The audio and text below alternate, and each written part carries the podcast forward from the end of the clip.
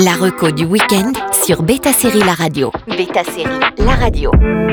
Bonjour à tous, dans cette reco du week-end, on vous fait retourner au travail de la meilleure des façons en riant. Vidéo club, jeux vidéo ou magazine de mode, découvrez trois façons de rire en travaillant. C'est parti Il y a une vingtaine d'années, plutôt que de faire défiler le catalogue Netflix, on allait dans un vidéo club flâner parmi les rayons pour trouver le film qui nous fera passer une bonne soirée. Et ironiquement, Netflix propose depuis le 3 novembre une série sur les employés d'un vidéo club. Blockbuster raconte le quotidien du dernier vidéo club encore debout aux États-Unis. On retrouve dans cette comédie Randall Park vu dans WandaVision, mais aussi Melissa Fumero qu'on avait adoré dans Brooklyn Nine-Nine. Et c'est d'ailleurs une des scénaristes de la série avec Andy Sandberg qui est derrière Blockbuster, Vanessa Ramos. L'univers du vidéoclub est suffisamment rare et nostalgique pour qu'on se jette sur cette comédie rafraîchissante à l'heure où le support physique disparaît petit à petit. La saison 1 propose 10 épisodes disponibles dès maintenant sur Netflix. Look, there's no easy way to say this. Seven more blockbusters just closed. You're officially the last one on Earth. I uh, don't love the pattern that's starting to emerge. Hello? On enchaîne avec Mythic Quest. La saison 3 de la série Mythic Quest est arrivée sur Apple TV+. Le jeu Mythic Quest a connu des hauts et des bas, mais voici Yann et Poppy qui lancent leur propre studio Grimpop.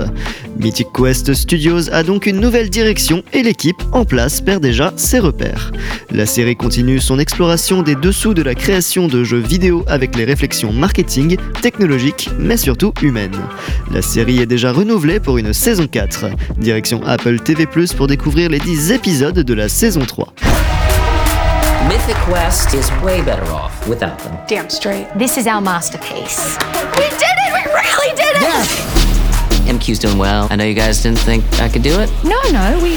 I mean, we literally haven't said your name in a year. Oh.